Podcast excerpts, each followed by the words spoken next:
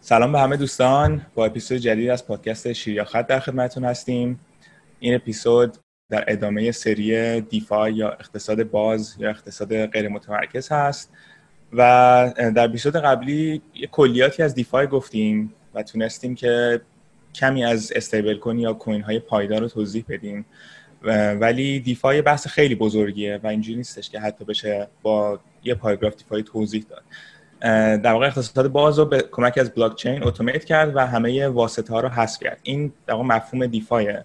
که حالا متغیرهای مختلفی داره. مثلا همین استیبل کوین های کوین های پایدار یکی از بخشاشه. ما قسمت در واقع قرض دادن وامدهی رو داریم و خیلی قسمت مختلفی داره. حالا ما برای اینکه بتونیم اینو توضیح بدیم برنامه‌مون اینه که تو چهار تا اپیزود یا پنج تا اپیزود رو توضیح بدیم و در آخر یک جلسه اوپن مایک داشته باشیم که همه بحثای فلسفی و بحثای کلی بیشتری انجام بدیم. و در کنار هم احتمالا یک سری کار، ویدیوهای کاربردی درست کنیم که جلسه بعد با اطلاعات بیشتری از اونها می‌تونیم در خدمتتون باشیم. حالا همونجوری که گفتم همین دیفای اقتصاد باز یک مجموعه از ابزارهای اقتصادی که با هم پکیج میشه و بتونن با هم کار کنن. که این حالا همین کوین های پایدار بحث وامدهی بحث دریویتیو یا صرافی های مختلفه که حالا می‌خوام مهدی جان دعوت کنم که بشینن توضیح بدن که در واقع این DeFi چیه. و یه نکته هم که بگیم یکی از سوالایی که بچه‌ها زیاد پرسیدن اینه که coin DeFi چیه؟ و می‌خوام بگم که DeFi coin خاصی نداره. پروژه های مختلفیه که با هم دارن کار می‌کنن. حالا همین stablecoin ها مثل تتر مثل, مثل دای و همه اینا یک بخشی از این DeFi هن که خب هدفشون اینه که یک دلار بمونن و یک واحد ثابت بمونن. و یه سری پروژه دیگه داریم مثل آوه یا لند یا پروژه دیگه که یا حتی کامپاوند که خیلی پیچیدن ابزارهای اقتصادی پیچیده هن که حالا به دلیل مدلی که اصلا یا سود میدن یا شما دارین یک در واقع کوین دیگه در کنارش می‌گیرین. و حالا همه اینا رو در احتمالا جلسه آینده برسیم که توضیح بدیم. مهدی جان بفرمایید. مرسی شایان. آره همینطور که گفتی خیلی از دوستان سوال پرسیده بودن که یه اپیزود ضبط کردید ولی نگفتید دیفای چیه. من حالا یه کلیتی بگم که اولا دیفای مثل یعنی که یه نفر بیاد بپرسه finance چیه. واقعا نمیشه توی اپیزود بیای بیان کنی. مجبوری هی example بیاری مثال بیاری که بتونی ذهنا رو بهش نزدیک کنی. و اصلا هدف ما از این ضبط سه چهار episodeی که می‌خوایم داشته باشیم اینه که در کل در انتها بتونیم یه big picture داشته باشیم یا تصویر از بالا داشته باشیم که DeFi چی هست. یعنی دوستانی که الان گوش میدن منتظر episodeهای بعدی باشن و اینا رو با هم دیگه در کل که گوش بدن خواهند فهمید که دیفای چی. پس اینجا من دوباره تلاش می‌کنم که یکم دیگه دوباره بیشتر دیفای بگم ولی باز نمیشه تهش دیفای رو بست. یعنی قراره که ما این چهار اپیزود رو فیلم مجموع بگیم دیفای چی هست. ولی حالا یکم بخوام بیشتر بازش کنم دیفای چی هست. خب ما ببینید اول اقتصاد تعریف می‌کنیم. خب در کل توی در واقع CeFi بخوایم حالا بگیم centralized finance بود که اول اقتصادها رو تعریف کردیم. اومدیم گفتیم که این ارز ماست این نحوه در واقع تعامل ما با این ارز هست اینطوری تغییرش میدیم اینطوری ارزه رو تغییر میدیم این پارامترها رو داریم interest rate داریم هزار تا چیز دیگه که باش بازی می‌کنه. یه در واقع بانک های تجاری داریم یه بانک مرکزی داریم. این شد شاکله اقتصاد. روی این شاکله اقتصاد اومدن finance تعریف کردن. یعنی اینطوری است که وقتی می‌خوای شروع کنی finance رو تعریف کردن خب در واقع باید بگی که اقتصاد میشه اختصاص منابع محدود به در واقع نیازهات و finance اختصاص این منابع در طول زمان هست. انگار یه جورایی داری manageش می‌کنی که حالا ابزارهای خودش رو مثلا stock market بازار بورس بازارهای دیگه و ابزارهای دیگه. پس در واقع میشه گفت که finance یا همون مالی یه لایه بالا روی اقتصاده یعنی شما اقتصاد تعریف می‌کنی بعد میای یه سری ابزار تعریف می‌کنی بالای اون اقتصاد که بازار به وجود بیاری و یه سری gain ها از اون بگیری. یعنی در واقع با finance یا مالی از اقتصاد داری استفاده می‌کنی. حالا برمیگردیم همین رو توی حوزه crypto میگیم. اقتصاد توی حوزه ما چیه؟ مثلا فرض کنید ساتوشی اومد و یه بنیانی گذاشت یک ecosystemی رو به نام بیت کوین ایجاد کرد و یه اقتصاد برای اون در نظر گرفت که تمام پروژه های blockchainی تمام بلاکچین ها اینو دارن. اقتصاد بیت کوین چه شکلی بود؟ اینطوری بود تعریف کرد که من یه بازی چیدم برای ماینرها. اول player های اقتصاد رو تعریف کرد ماینرها user ها و بقیه موارد. نحوه عرضه coin ش رو معرفی کرد و نحوه incentivize کردن یا انگیزه دادن به player ها رو مشخص کرد. نحوه در واقع عرضش که مهمترین در واقع قسمت یک اقتصاد هست این هست که 21 میلیون بیت کوین من میارم. هر چهار سال یه بار نصف می‌کنم عرضه رو. و اقتصادش رو اینطوری تعریف کرد. این میشه اقتصاد کریپتو یا همون crypto economics که قطعا توی پروژه های جدید شما وقتی نگاه می‌کنید اول نگاه می‌کنید این عرضش چه شکلیه چه جوری نمی‌دونم mine میشه یا حالا انگیزش های مختلف توی این اقتصاد چه شکلی هست و پلیرهای مختلف و نحوه بازی کردن های مختلف رو میگن. این میشه کلیت این اکوسیستم که اقتصادش رو تشکیل خب؟ خب ما اقتصاد رو فرض کنید ساختیم. چه حالا روی اتریوم با اتر چه در واقع روی بیت کوین که حالا اتریوم اقتصادش خب یه اقتصاد بزرگتره چون می‌تونین روش رو بسترش توکن معرفی بکنی و بقیه چیزا که حالا بحثش زیاد شده. روی این اقتصاد ما نیاز داریم که خدماتی رو معرفی بکنیم که این خدمات در واقع باعث بشن از اون اقتصاد بتونید استفاده کنید. یعنی ابزارهایی رو داریم تعریف می‌کنیم که مردم بتونن از اون استفاده کنن. خب حالا این می‌تونه این نوع ابزارها به دو بخش دو بخش کلی تقسیم بشه. یه بخشش ابزارهایی هستند که صرفا مالی هن. یعنی تو سر و کارت با خود اون پول است. یعنی داری با پول بازی می‌کنی در طول زمان. با پول زمان و ریسک در واقع سر و کار داری. چیزی که ما تو finance تعریف می‌کنیم تفاوتش با اقتصاد این هست که ما در واقع چیزی رو داریم جابجا جا می‌کنیم که مربوط به آینده است همیشه میشه گفت. خب یعنی ما اگه مثلا میریم stock market share می‌خریم کاری به امروزش نداریم. همیشه کار به فرداش داریم. به خاطر همین دو تا مؤلفه توی finance معرفی میشه به نام زمان و ریسک. خب چیزایی که بر بستر اون اقتصاد تعریف میشه ولی فرق داره. کلیت پس دو دسته میشه یا مالی هستن اون خدماتی که ما ارائه میدیم یا غیر مالی. اون بخش خدمات مالی که ما بر بستر اقتصاد بلاکچینی میایم تعریف می‌کنیم میشه دیفای. من بهترین واقعا تعریف که می‌تونم بکنم از دیفای دیگه اینطور چیزی هست. ولی حالا می‌تونیم بگیم که خب سخته. یعنی چی؟ چه خدمات مالی؟ خب؟ حالا یه سری خدماتی که الان میشه گفت و میگم ولی همونطور که گفتم توی چهار اپیزود ما قراره این خدمات رو بررسی کنیم. مثلا بگیم چرا دیسنترال چرا این شکلی و اینطوری. مثلا این خدمات چی هست؟ به ترتیبم میگم که یه دورایی به وجود اومدن. اولش این هست که استیبل کوین بسازیم. ببین استیبل کوین ساختن خودش یک خدمت مالی بر بستر اون بلاکچین ها هست یعنی ما الان یو رو مثلا تتر رو اومدیم روی بستر بلاکچین هایی مثل در واقع میشه گفت بیت کوین اتریوم و الگورند رو چند تای دیگه. اومدیم روی این بستر استیبیلیتی به وجود آوریم یک خدمت مالی داریم. خدمتمون چیه؟ خدمتمون این هست که شما در طول زمان یک کوینی خواهید داشت که این داره قیمتش یه کالای دیگر رو در واقع دنبال می‌کنه که حالا یه در واقع ارز دیگر رو حالا یا یه چیز دیگر رو. این یک خدمت مالی است. پس stable coin ساختن جز DeFi یه جورایی به حساب میاد به خاطر که ما خدمت مالی داریم. در واقع finance بلاک چینی به حساب میاد چون ما داریم بر بستر یک اقتصاد یه خدمت مالی ارائه بدیم دومین چیزی که الان داریمش اینه که شما می‌تونید قرض بدید تو این حوزه و در واقع interest بگیرید بهره بگیرید. یعنی شما یه سری اپلیکیشن ها هستن که می‌تونید برید اونجا و اون توکنی که دارید اون در واقع currency که دارید رو بذارید اون کریپتویی که دارید رو بذارید و یه میزان مشخصی annual percentage rate یا بهره معادل یک ساله بهتون تعلق بگیره. این چیزی هست که ما توی finance داریم دیگه. یعنی شما میرید یه جای پولتون رو قرض می‌ذارید حالا یه بهره ازش می‌گیره یا از اون ور وقتی ما قرضدهی رو داریم باید وامگیری رو هم داشته باشیم. دوباره سومین اتفاقی که میفته اینه که تعدادی میرن وام می‌گیرن خب؟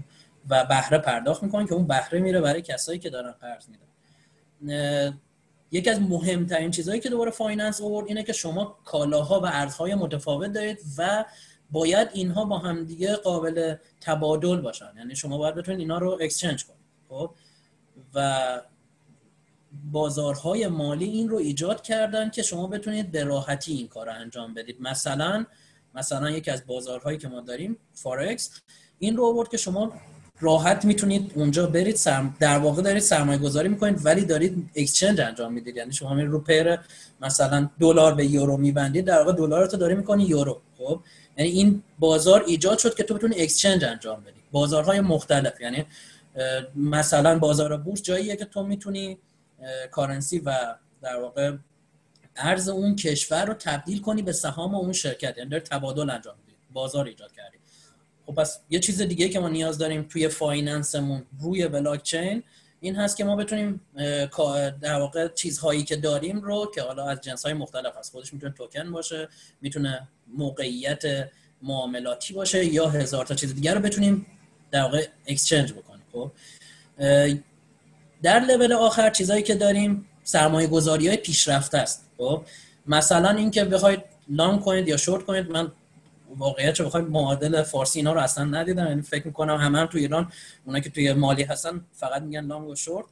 و یا اینکه بخواید لورج بزنید یعنی اهرمی کنید سرمایه گذاریتون رو. یعنی بخواید مثلا میگم شما روی اتر خیلی مثبتی و آدمی هستی که ریسک پذیری و نمی‌خوای بری با اون پولت یه چیزی بخری که تغییراتش روی اتر به اندازه خودش باشه. می‌خوای اهرم بزنید مثلا اهرم دو برابر سه برابر خب؟ یعنی سود سه برابر باشه ضررت هم سه برابر. این یه نوعه. یا مثلا بخوای بیمه کنی حتی سرمایه گذاریاتو اینها میشن سرمایه گذاری های پیشرفته.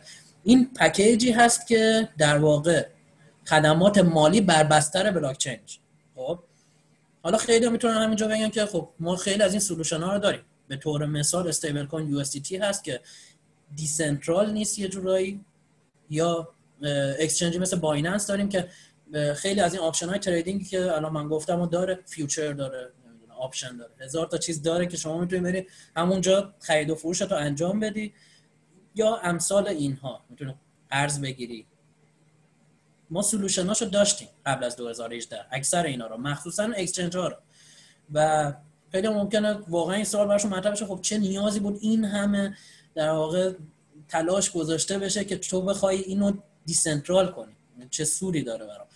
ما فکر می‌کنم توی اپیزود قبلی واقعا تلاش اونو کردیم که با یک مثال به نام USDT اینو بیان کنیم که ببینید ساختن یه چیزی مثل USDT مثل اینه که دو تا option به ما میدن. میگن که دو جا داری بری شهر بسازی. خب؟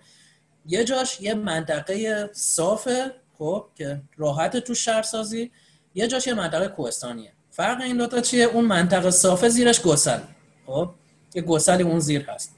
و اون منطقه در کوهستانی okay ه. خب خب شهرسازی توی منطقه کوهستانی قطعا سختره ولی تو باید بدونی که یک روزی ممکنه تمام ساختهات رو به خاطر یک زلزله کلا از دست بدی. خب من این دوتا رو اینطوری مثال می‌زنم. وقتی شما میایید روی روی یه چیز decentral مثل اتریوم مثل بیت کوین یه خدماتی می‌سازی که اون خدمات خودش central هستن مثل اینی که خب okay راحت تره آره ساختن یه exchange مثل بایننس قطعا خیلی ساخت ساده تر از ساختن یک decentralized exchange مثل یونی سواب مثلا.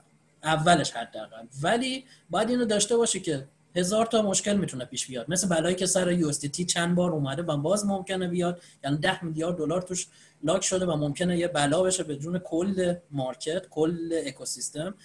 یا exchange هایی که یکی پس از دیگری هک شدن و اگر دوباره یکی از اونها داشته باشیم خب می‌دونید بازار میریزه پایین یعنی این اتفاقا میفته به خاطر همین خیلیا بر آن شدند که اگر ما اومدیم این همه تلاش کردیم بانکو کردیم بیت کوین یعنی خدمات خود اقتصاد رو داریم تغییر میدیم بعد می‌خوام بیایم با این همه تلاشی که اتفاق افتاد این همه miner این همه player که ما یه گام برداشتیم با یه حالت سختتر بانکو کردیم بیت کوین الان بیایم روی اون. یه اقتصاد تعریف یه ابزارهای مالی تعریف کنیم که خود اینا central ه یعنی خودش بشه بلای جون در واقع اقتصادی که تعریف کردیم. خب این واقعا یه کار اشتباه.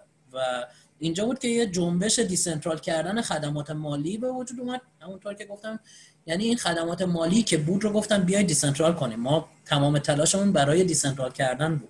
اون روز می‌خواستیم decentral کنیم. الان نیایم روی یه چیز decentral با centralization ایجاد بکنیم.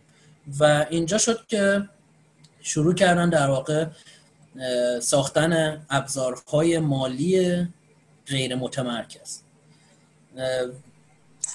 همونطور که یه گوش اشاره شد در واقع اولین جواب به centralization on the blockchain اومدن یه stable coin جدید چون اولین اتفاقی که توی خدمات مالی افتاد روی بلاکچین این بود که در واقع USDT اومد میشه گفت یه جورایی.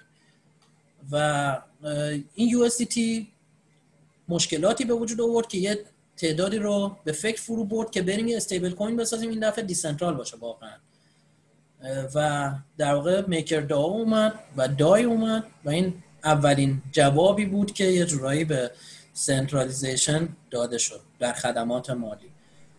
مهدی من یه چیزی اضافه کنم اینجا. می‌خواستم بگم که مثال جالبی زدی برای گسل و بحث به همون برمیگرده که در واقع بیت کوین اومد واسطه هایی که این وسط بودن رو حذف کرد. یعنی گفت ما برای پول نیازی به بانک نداریم که واسطه باشه.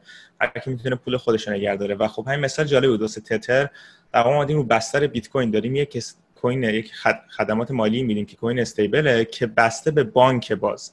که بانک باید بگه این پول وجود داره یا نه.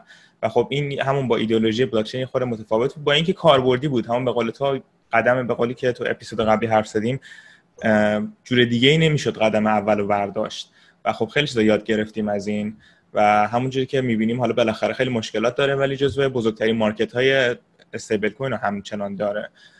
و خب بعد حالا قدم های دیگه شروع شد که بتونن این واسطه رو حذف کنن. ولی نکته اینه که خیلی از این بحثایی که میشه decentralization خود اون گروهی که دارن develop می‌کنن باید به در این بازه گذار باشن و بتونن یه قدرتی داشته باشن که بتونن مشکلاتشون رو حل کنن. و یه بحث دیگه که از راجع به هک شدن. گفتیم ما حالا هک شدن در exchange های centralized زیاد دیدیم. در decentralized هم دیدیم.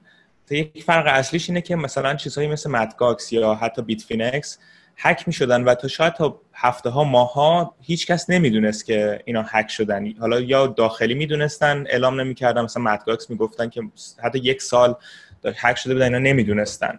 حالا اینکه می‌دونن یا نمی‌دونستن واقعا یه چیزی که شفافیت نیست توش. و فرق اصلیش با این decentralized exchange اینه که یک کدشون کاملا بازه و همه می‌تونن تمام interaction های این چیز رو ببینن و ببینن کی چه دسترسی داره. و یکی دیگه این که اگر هک بشن خب همه چی واضحه. همون لحظه اول معلوم میشه و همون لحظه اول می‌تونه مارکت سعی کنه ادجاست کنه خودشو. تا به جای اینکه یک حجم زیادی هک شده باشه و مردم کم کم در جریان قرار بگیرن و یک سری شخص یک سری اکتور خاصی بتونن سود بیشتری ببرن یا مثلا مارکت رو کنن این یکی از بحثایی که مثلا اضافه کنم. ولی بعد همین میکر دا اومد و می‌تونیم ادامه بدیم. دقیقا همینه که گفتی و الان من می‌خواستم همین رو بگم دقیقا. اولین و مهمترینش transparency ه یعنی تمام اینا که گفتم یه طرف اونا به کنار. الان باز بعضی میگن که خب DeFi اصلا چی اوورده برای ما؟ که مهمترینش همینه که میگی به نظر من. transparent یعنی هر اتفاقی که بیفته مثلا اون حکی که توی دیفای شد یه مدت قبل خیلی سریع کامل در اومد که چی بوده چه جوری بوده چه آدرسی پشتش بوده و هزار تا چیز دیگه. کسی نمی‌تونه بیاد بازی کنه باش. یعنی این دومیشه که سنسورشیپ رو حذف کردید یعنی دیگه مرکزیتی وجود نداره. حداقل اگر اتفاقی بیفته اولا که جمع این کار رو انجام میدن. یعنی هر کس توی یک جمع می‌تونه این دستکاری رو انجام بده. خب که خودش به نظرم در کل به قوی تر شدن اکوسیستم کمک می‌کنه. وقتی همه می‌تونن یورش ببرن به سمت یه پروژه قطعا پروژه در نهایت یه پروژه تر و تمیزتر در و دومیش این که خب مرکزیت رو حذف کردی دستکاریات کم میشه. حداقل همه چی شفاف میشه. در انتهای امر خیلی مهمه در انتهای امر نه اولش. هزینه کم میشه. یعنی ما الان مثلا یه چیزی که رو بیت کوین داریم اینه که ما درسته برای پرداخت های خورد هنوز fee های خیلی بالا میدیم و هزینه انگار کم نشده و حتی بیشتر شده. ولی در کل که نگاه می‌کنیم ما مقادیر بالا رو با یه هزینه خیلی خیلی عجیب پایین داریم جابجا می‌کنیم. یعنی میلیارد دلار داره با دلار جابجا میشه. یعنی این خیلی مهمه که در نهایت و نهایت شما وقتی یک سیستم رو توزیع می‌کنی پخش می‌کنی دیگه یه business پشتش نیست خب قطعا هزینه ها کم میشه. یعنی اینا مواردی بود که OK ما decentral شدن چه سودی برامون داره؟ مهمتریناش به نظر من همین هاست که مهمترینش باز به نظرم transparency ه که خودت اشاره کردی شفافیت چیزیه که در نهایت ما می‌خوایم واقعا داشته باشیمش. اگر تصمیم گرفته میشه اتفاقی داره میفته حداقل همه بذار ببینن. بدونن چی شده ببینن چی شده. نه اینکه یه اتفاقی مثل UST بیفته که اپیزود قبل کامل در موردش صحبت کرد یکی این موارد بود یکی اینکه فقط اینو هم اضافه می‌کنم یه سری چیزای جدید هم ما داریم. یعنی باید جدا از اختلافش که چه چیزایی ایجاد کرد نسبت به traditional finance بدونیم که یه سری ابزار جدید همین الان ما روش ارائه دادیم. مثلا flash loan ها که فکر کنم توی اپیزودی که بخوایم در مورد قرضدهی و وامدهی صحبت بکنیم صحبت می‌کنیم یه چیزی به وجود اومده الان توی DeFi که ما در واقع توی اقتصاد گذشته توی خدمات مالی متمرکز اصلا نداشتیمش. یه چیز کاملا جدید. خب؟ این یکی از موارد هست. یه چیز جدید دیگه ای که دوباره DeFi آورده که ما توی خدمات مالی متمرکز روی بلاکچین نداشتیم قبلا composability یا سازگاری هست. که در واقع شما می‌تونید توی یه transaction توی یه کدی که می‌زنی با چند تا پروژه مختلف کار کنی. یعنی پولتو از یه جا یه جا مثلا قرض بذاری از همون وام بگیری ببری توی پروژه دیگه بعد ببری یه کار دیگهش بکنی. یعنی 10 تا DApp مختلف رو که در حوزه مالی هستن رو با همدیگه ربط بدی همش رو با همدیگه استفاده کنی. این چیزی هست که ما الان نمی‌تونیم انجام بدیم. یعنی شما بخوای یه آربیتراژ ساده مثلا از centralized exchange ی مثل Binance بگیری خب واقعا کارت به این راحتی نیست قطعا. نمیگم نمیشه ولی خب کارت به این راحتی نیست که شما خیلی راحت با یه کد چند خطی خب می‌تونی همین الان کدی بزنی و listening بذاری که تمام مثلا decentralized exchange رو رصد کنه. اگر یه اختلاف قیمت ایجاد شد سریع از این بفروشه از اون بخره یعنی اینقدر automated و تر و تمیز اصلا نمی‌تونست باشه. این composability یا سازگاری که بین کل اکوسیستم به وجود اومده. شما می‌تونید اسمارت کانترکتر رو با همدیگه راحت استفاده کنی. اتفاقیه که ما نداشتیمش. علاوه بر اون تفاوت‌های اصلی که کلا بلاکچین ایجاد می‌کنه این دوتا خدمت جدید یه جورایی دیفایو خیلی برده بالا. حالا اگر صحبتی دارید در این زمینه. ببین من سوال دارم. خب مهدی چند تا نکته گفتی؟ گفتی که چند تا شاخصه داری. خب اینکه من اینجوری سوال می‌پرسم می‌خوام حالت دیالوگ داشته باشه یه سری مفاهیم جا بیفته. خودم می‌ذارم جای یه نفر دیگه دارم می‌پرسم. خب به چند تا شاخصه برای DeFi گفتیم. یکی بحث سنسورشیپ رو گفتی یکی خود بحث decentralization رو گفتیم یکی هم بحث transparency رو گفتیم. خب اول از همه سوال من اینه که کدوم یکی از اینا مهمترینش بوده؟ نیازش کدوم بوده؟ اول این این, این سوال من رو جواب بده. فکر می‌کنی کدوم یکی از اینا مهمترین نیازی بوده که ما رفتیم به سمتش؟ ببین وقتی تو عمل نگاه می‌کنیم مفهوم DeFi رو من خودم اینجوری نگاه میکنمش. میگم با همون stablecoin ه اومد. یعنی تتر بود که اصلا به مقدمه این بحث DeFi شد. خب که توش نه decentralization وجود داره. نه transparency وجود داره نه سنسورشیپ وجود داره. وقتی تو قبول می‌کنی که یه stablecoin رو استفاده کنی یعنی عملا مثل تتر رو عملا قبول کردی که بری از سرویس بانک استفاده کنی. سرویس بانکی که هم centralized ه هم سنسورشیپ داره هم این, دومی هم transparent نیست. خب می‌خوام بگم نیازی که اومد و باعث شد که اصلا این initiate بشه هیچ کدوم اینا رو نداشت. خب حالا میگیم okay باشه اون یه تلنگری بود مثل سیبی بود که افتاد. خب حالا کدوم یک از اینا واقعا فلسفه این جنبش دیفایه؟ اینو اول بهم بگو بعد سال بعدی می‌پرسم این مثالی که زدی خیلی مثال خوبی بود مثل سیبی بود که افتاد. خب این سیبه هیچ ربطی واقعا خود سیب به گرانش نداره. می‌دونی چی میگم؟ یعنی اگه بخوای نگاه کنی و نمی‌تونی بگی که خب سیب چه ربطی به گرانش داره. آره قبول دارم USDT شروع این قضیه بود. خب ولی واقعا خود USDT رو هیچکی به عنوان دیفای قبول نداره. واقعا خب. یعنی دقیقا یک خدمت مالی متمرکز روی بلاکچین های غیر متمرکز. خب و خیلی هم صحبت کردیم در که دقیقا این یک گام ناکامل و نادرست. خب ولی همینطور که گفتی تهش به هر حال ما داریم الان به این سمت میریم چون یه طیفه. خب یه طیف از غیر transparent غیر یعنی سنسورشیپ کامل تا decentral کامل داریم تو این طیف الان هی جلو. خب؟ کدومش به نظر من مهمتر؟ نظر شخصی خودم اینه که این این دوتا مورد که کاملا با هم دیگه در با همدیگه تنیده شدن در همدیگه transparency شفافیت و تمرکز زدایی. این دوتا مهمترینه. چرا؟ چون که میگم یعنی خب این خدمت مالی اومد مثل یو خب؟ مثل بایننس مثل چند تا چیز دیگه خب؟ ولی اینا چون مشکلشون این بود که در واقع سنترال بودن متمرکز بودن. مردم از اینجا جرقه خورد تو ذهنشون که بیایم اینا رو غیر متمرکز کنیم. خب به دو دلیل. یکی این که اولا سنسورشیپ رو حذف کنیم که تمرکز نباشه که یه جایی مثل بنیاد تتر نیاد پولی که پشتوانه گذاشته رو برداره ببره استفاده کنی یا هزار تا مشکل دیگه که قبلا صحبت رو کردیم. و اینکه حداقل اگر اتفاقی افتاد هکی شد چیزی شد transparent باشه که ما ببینیم. خب این باعث میشه که ما در early stage قضیه هستیم. خب الان می‌تونیم این مشکلات رو بگیریم.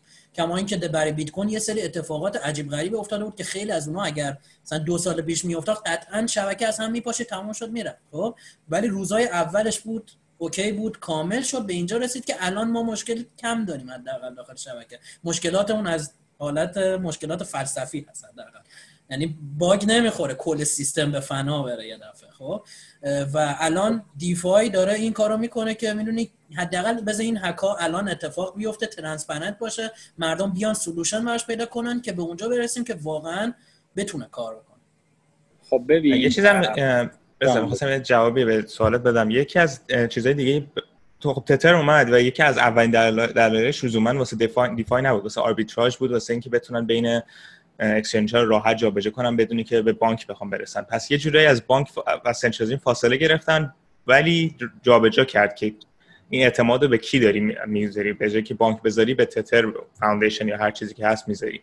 و یکی دیگه پروژه‌ای که خب اون اولا بود EtherDelta بود که اینم آقای اکسچنج غیر متمرکز بود. ولی فرقی که داشت به خاطر اینکه order هایی که بخوایم بذارین و شما رو بلاک چین بخوایم بذارین خیلی گرون میشه خیلی کند میشه. اینا اومدن سرور مرکزی خودشون میذاشتن. پس با این که غیر می‌گفتن decentralized exchange ولی decentralized نبود چون order book روی سرورهای اینا بود و می‌تونه سانسور بشه می‌تونستن حتی manipulate کنن market رو. ولی برمیگرده به اینکه این مدل DeFi یی که ما الان این روز داریم می‌بینیم داره پیاده سازی میشه حتی ایده اینکه چجوری ما می‌تونیم از technical وارد این موضوع بشیم نبود دو سه سال پیش. و همینجوری که داره اتریوم پیشرفت می‌کنه Solidity داره یه قابلیت بیشتری میاد. و همچنین ابزارهای مختلف میاد که اینا بشه به هم وصل کرد. یعنی مثلا همین lending و borrowing نمی‌تونست باشه مگر که انقدر liquidity پول و اکسچنج ورور باشه که بتونن این قابلیت رو بدن. و خب خیلی اینا چیزای پازلی یا چیزای همون دامینویی که باید بچینن تا یه شکل کلی ایجاد بشه. همین می‌خواستم این اضافه کنم که مرسی مرسی شایان مرسی مهدی. من از صحبت شما استفاده می‌کنم. میگی که decentralization و transparency دو تا شاخصه یعنی که تو هم تنیده شدن و این بحث تتر هم یه عملا تلنگری بوده. مثلا یه فرض کن یهو ناخودآگاه جامعه رو اکوسیستم رو فعال می‌کنی که آقا ای چقدر خوبه که این کار بکنیم. اعتماد از بانک برداریم بذاریم یه جای دیگه. مثلا اون, خ... چی میگن اون فاز مقدماتی رو فعلا با این بریم. خب اول اینکه من این نکته ای که میگین رو واقعا قبول ندارم. به فرد شخص نظر شخصی من اینه. فضای cryptocurrency و اکوسیستم فضایی نیست که اینقدر راحت بگیم که حالا داریم سعی و خطا می‌کنیم و اینا. اصلا بر من قابل قبول نیست. من دیدم اینه که یه جماعت گرگی نشستن دور تا دور این اکوسیستم و دنبال اینن که اصلا هر جایی که شد بکنن. این این این فلسفه بی اف تیه برا من بیزانتین فالتورا. از دید من یعنی این. یعنی تو به هیچ کس و هیچ چیزی اعتماد نداری. یه جماعت گرگی نشستن می‌خوان این کار بکنن پس نمی‌تونیم بگیم حالا توی یه فازی هستیم که داریم حالا میریم سوسو بریم ببینیم چی میشه چه اتفاقی میفته کجا حک میشه کجا حک نمیشه. این واقعا از دید من قابل قبول ولی حالا anyway اینا رو بزن کنار. من می‌خوام به این نقطه برسم. آقا سال 2018 تتر اومده concept ش ایجاد شده و و این داستان رفتیم جلو. خب با فلسفه این که دنبال چی بودیم؟ دنبال decentralization و transparency بودیم. خب اومدیم آقا بعد تتر چی اومد؟ Synthetix اومده نمی‌دونم این یکی چی بود؟ امپ Ampl چی بود؟ اون یکی Ampleforth اومده نمی‌دونم. همین Maker DAO اومده همه این اومده. درسته؟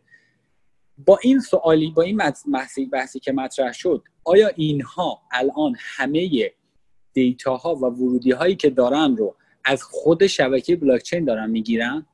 آیا همه input هاشون از داخل بلاکچینه یا نه؟ یا یه جایی به یه جای دیگه rely کردن؟ ببین من می‌خوام وصلش کنم این موضوع رو به اون یکم دارم جلو جلو میرم ولی خب مجبور شدم. چون شایان گفت بپرس منم گفتم okay. خب؟ چون تو باید می‌رسیدی به اون نقطه که این این DeFi هایی که داریم صحبت می‌کنیم بعد بحث oracle ها رو مطرح می‌کردیم داستان. خب من دارم می‌خوام به این نقطه اشاره کنم. اینجا اون جایی که همین DeFi هایی که داریم صحبتش می‌کنیم همین چند تا stablecoin رو هستن. کاری به بقیه پروژه هاشون نداریم. کاری به lending و این داستان رو نداریم. یه جایی تو باید rely کنی به data ی بیرون از blockchain data ی بیرون از بلاک چین رو می‌خوای. اونجا عملا همون دو تا شاخصه اولی که در مورد decentralization مطرح می‌کردی و نقضش کردی. نداری الان آره. الان آره ولی در کل نه. مثلا مثال خب. مثال براش گذشته دیگه. من صحبتم اینه. من صحبتم اینه. ببین دو سال گذشته. تو دو سال با توجه به اینکه شب میخوابیم صبح بیدار میشیم و هزار تا پروژه هزار تا پیشرفت تو این فضا می‌بینیم در من قابل قبول نیست که فلسفه اینها اینه که تو این دو سال نتونستن این مشکلات حل کنن. من من من پیشرفت داشته و الان می‌تونم مثلا یه مثالش رو بگم. ببین الان خیلی از جاها ریلای می‌کنن اعتماد می‌کنن به نرخی که نرخ اکسچنجی که یونی سواب میده. خب؟ یونی سواب از کجا اوراکل می‌گیره؟ هیچ اوراکلی نداره. خب؟ می‌دونی چی میگم؟ مردم اطلاعات مگه از کجا میارن؟ قبول دارم هنوز تهش میرن از centralized exchange ها برمیدارن. فکر می‌کنن که خب okay این نرخ درسته یا نه؟ خب؟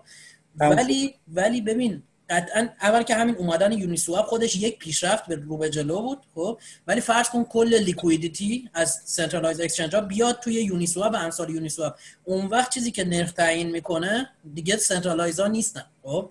ما داخل یه حالت گذریم. اون تهش چیم چیم نرخ رو مشخص می‌کنه؟ این که توی pool ای مختلف Uniswap حالا خیلی داریم دیگه جلو میریم الان داریم decentralized exchange رو میگیم. ولی اونجا ملت چقدر دارن؟ از این coin می‌ذارن چقدر از اون coin. می‌دونید یعنی ته تهش اگر همه همین الان امروز centralized exchange رو ول کنن همین امروز همه بیان تو Uniswap خب دقیقا ما یک oracle در واقع غیر متمرکز واقعی داریم از اینکه داره نرخ بهمون میگه. مهدی. این نرخه فکریه که مردم دارن نسبت بهش. مهدی من سوالم بپرسم. بعد دیگه میوت می‌کنم. شاید منو دیگه کلا باز نکن. سوال کنیم اینجوری دیالوگ میشه. ببین همین الان سوال این الان چند وقت دایی اومده بعد از تتر؟ فضای اینا چقدره؟ چقدر از آدما اعتماد کردن اومدن رفتن؟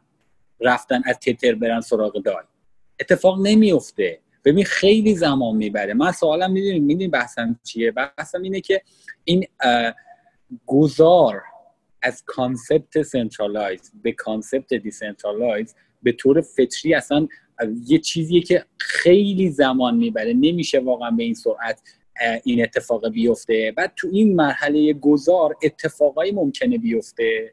مسائلی ممکنه پیش بیاد و هکایی ممکنه اتفاق بیفته که شایانم بهش اشاره کردم بوده همین همین بحث های DeFi همین توکن های DeFi خب که ممکنه کل این فلسفه رو ببره زیر سوال.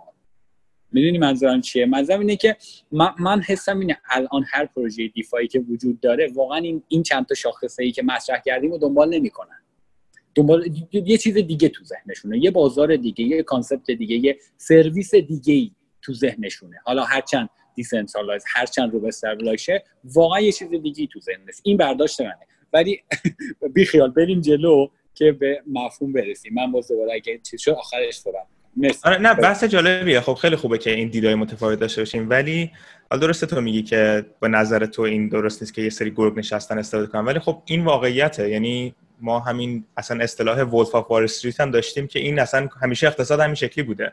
و الان بحث اینه که در یه مشت geek نشستن توی هر این ور اون ور دنیا و دارن میگن که ما می‌تونیم الان به جایی که یه شرکت بزرگی داشته باشیم یک فعالیت اقتصادی بزرگ انجام بدیم یه کدی بزنیم. مثلا Uniswap که مثال هاشه که یک market یه که الان بزرگترین market های decentralized blockchain ه و این در واقع حالا مهدی خیلی detail ش بیشتر میده یه دانشجوی مکانیک بوده که تا حالا کدم نزده.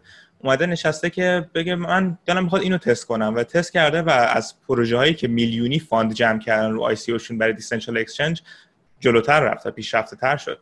و خب خیلی از این تستا رو ما تا مثلا تست میشه که market behavior میاد در آخر قیمت رو ثابت می‌کنه. و شما تا market بزرگی نداشته باشین که بتونین قیمت ثابت داشته باشین نمی‌تونین تست کنین هیچ چیزیشو.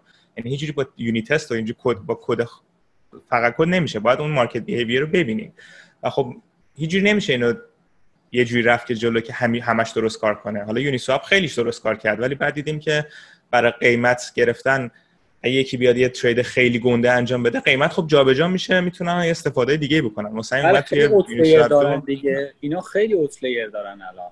خیلی آره دارن. نه صد درصد. منم همینو میگم. ببین الان این اتفاق افتاد توی یه حجمی افتاد که اونقدر بزرگ نبود چون دیفای تازه است همه می‌دونن که ریسک بالاست خب. ولی اومدن همینو با میانگینگیری درست کردن. یه لول رفتن جلوتر نمیگم درست شد کامل خب. ولی حداقل یه لول رفتن جلوتر همین اتفاق تو بیت کوین هم افتاد. مگه بیت کوین از سال 2009 که جنسیسش خورد تا مثلا 2013 14 من من خودم خیلی کامل نخوندم ولی بارها چیزایی دیدم که واقعا یه لحظه موندم گفتم الان این اتفاق مثلا بیفته خب می‌دونی سیستم آره مثلا 2012 2011 یه باگ بودش که می‌شد به تعداد نامحدودی بیت کوین تولید کرد. خب مثلا اون مشکل ایجاد بشه الان و اون موقع هم بود که ساتوشی هنوز بود فکر 2011 بود. و مسیج زد که آقا کسی ماین نکنین یه دقیقه صبر کنین تا اینو درست کنیم. و خب همچین اتفاقی نمی‌تونه بیفته الان. آره دقیقا اینجوری بود. و خب چون اول همه می‌دونستن که در واقع کد این مشکل نداره. حالا به نظرم برای اینکه بحث ادامه بدیم خب ما بحث آره. تتر یه قدم اون شکلی بود و مشکل داشت و بیایم بگیم که خب میکر داو اومد چیکار کرد؟ چرا میکر داو و دای که استیبل کوین فرق می‌کنه مدل اعتمادش مدل ساختارش با تتر و چیزی که حالا اعتماد از بانک برداشتیم و به شرکت منتقل کردیم؟ چه جوری فرق می‌کنه؟ بفرمایید. اوکی. اینو هم فقط من بگم که خیلی از یوزرها الان میگن ما چجوری می‌تونیم از دیفای سود کسب کنیم خب؟